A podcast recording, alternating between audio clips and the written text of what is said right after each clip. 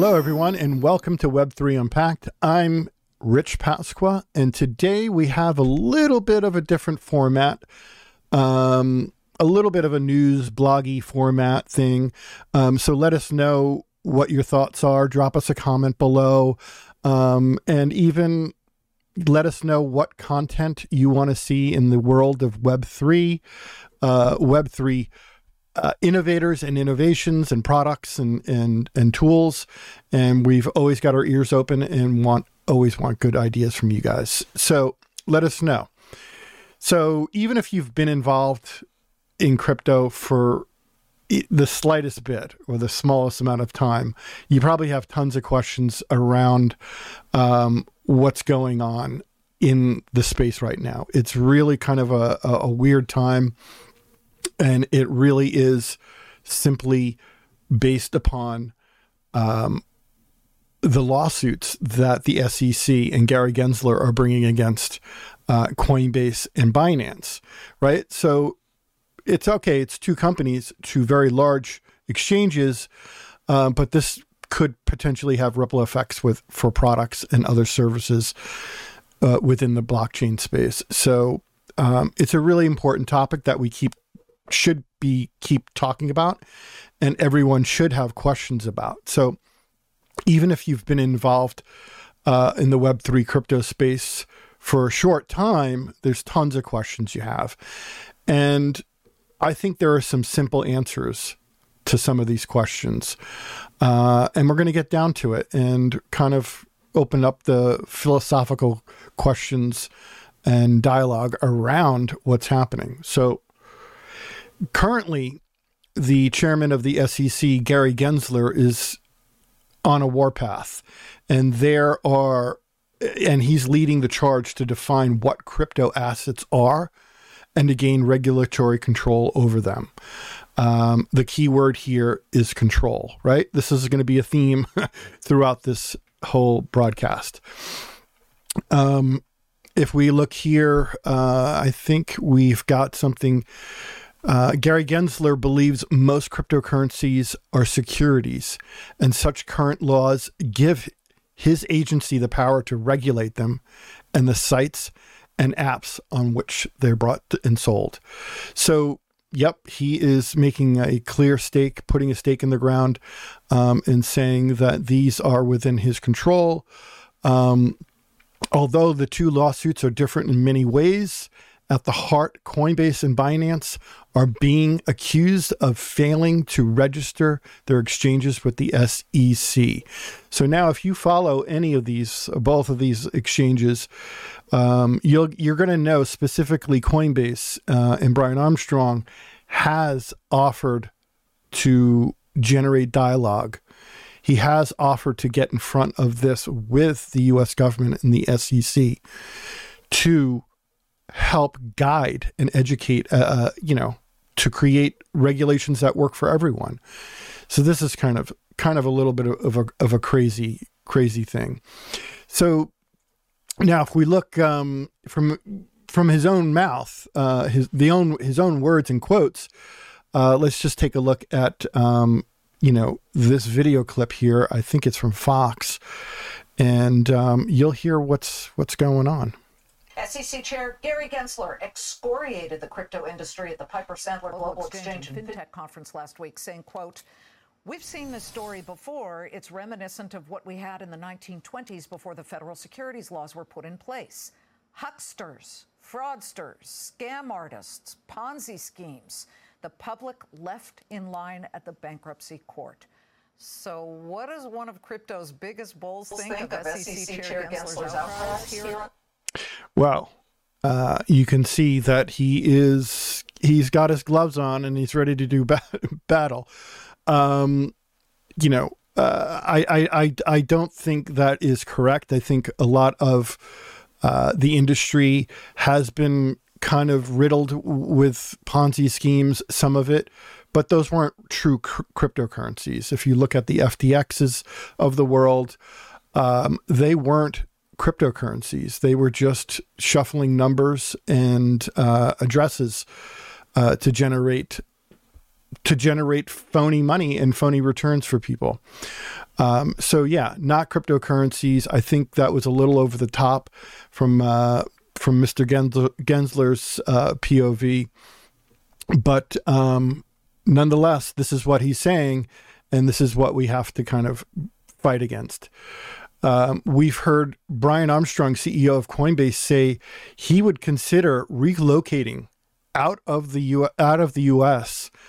Um, and Brian and his company have found themselves square in the middle of this battle. Uh, and what I could say is, I probably think Brian Armstrong and his staff at Coinbase are um, the most suitable to to kind of kind of front this this this battle, if you will. Um, they're smart. They've been around. The U.S. based. Um, they're a trusted institution, and um, they're really quite knowledgeable in the space. Uh, why the SEC would not consider uh, uh, working with them to to generate ideas and dialogue around how cryptocurrencies should be regulated, I have no idea. But I will say that if you you should, if you don't already, follow Coinbase on Twitter because it's one, it's informative, and two, you're you're obviously going to be kept up to date on what's going on.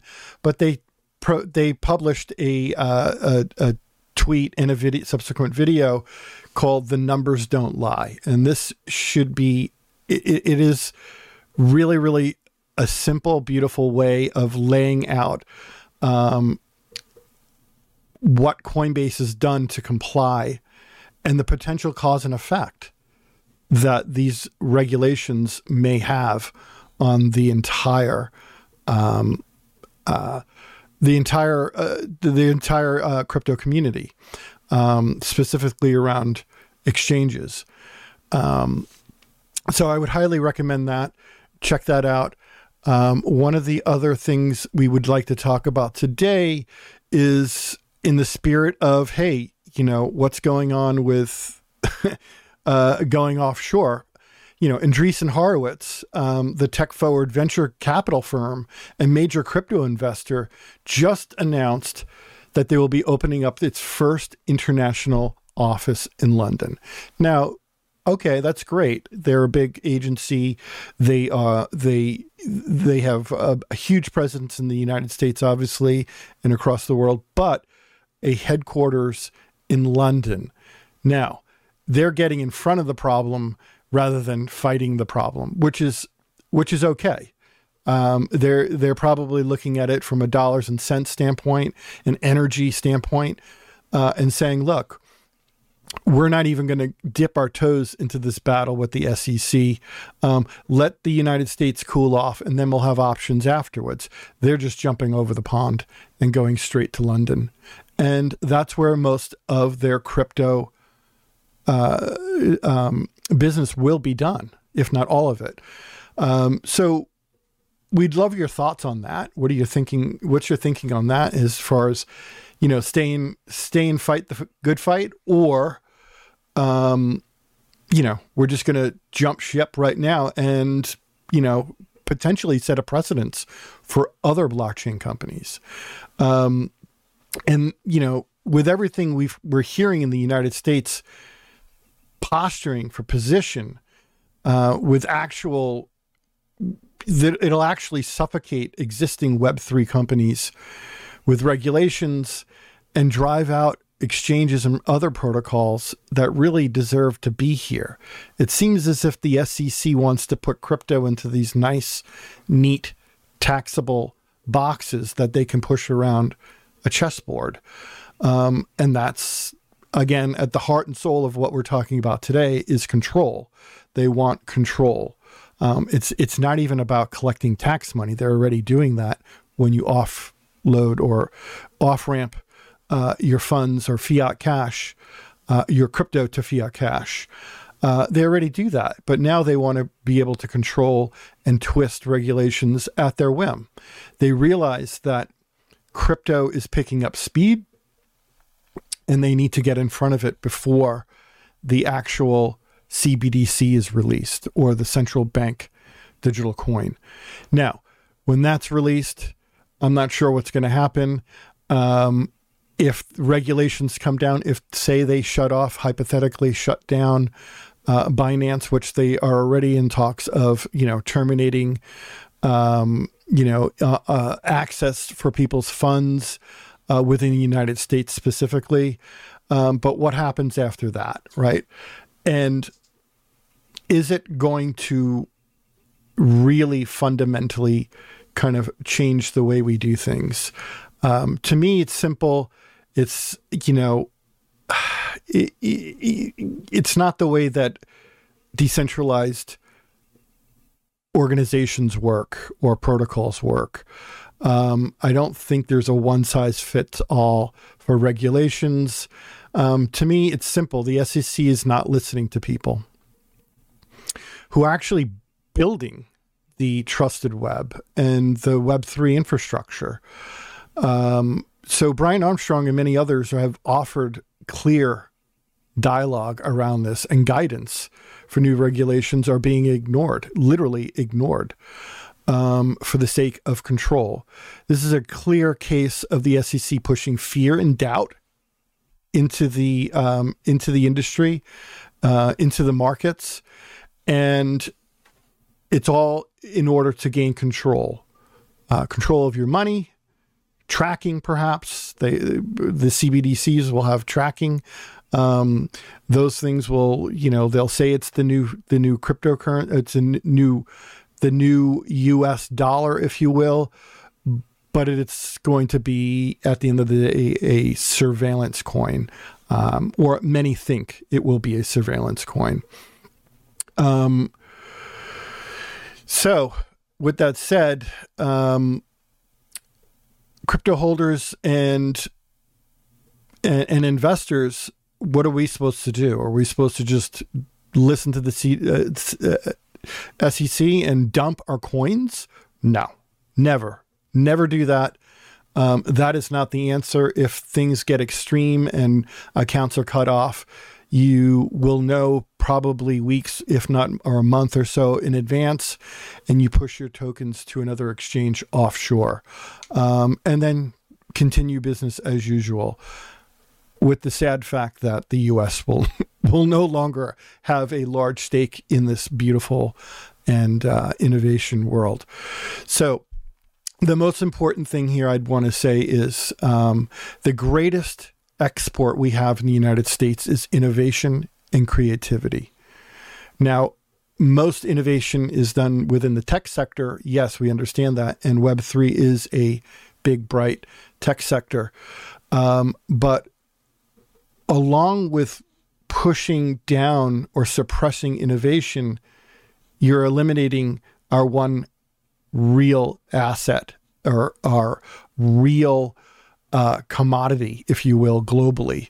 And we're going to be thwarting the entire tech industry, uh, jobs industry, education, innovation, and other countries will continue to build, continue to tap into their universities and build their thought leadership uh, and knowledge base within this industry and continue to thrive.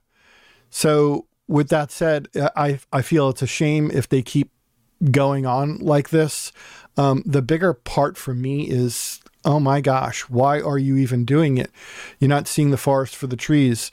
And we will be, you know, we we could be in some serious hot water uh, from a technology and a, and a tech industry standpoint because no matter whether you're Apple or um, Microsoft or any of these other tech giants out there, Web3 technologies will be baked into all of all products at some point. Um, whether it's just tokenization or a DeFi component or gamification or collectibles or anything else like that, or just smart contracts in general. Um, they're going to be baked in. So I think a lot of this dialogue and what's going on right now with the SEC and regulations is a is a bit confusing. Um, because even if you go offshore, how are things going to work? Where is the SEC and the US government going to get their hands into next? How far down the rabbit hole will they go? So that's it for today. Um, We'd love to hear your thoughts on this issue because I know a lot of you are thinking about this stuff. Let's open dialogue. Hit the comments section below. Thank you so much, and we look forward to talking to you soon.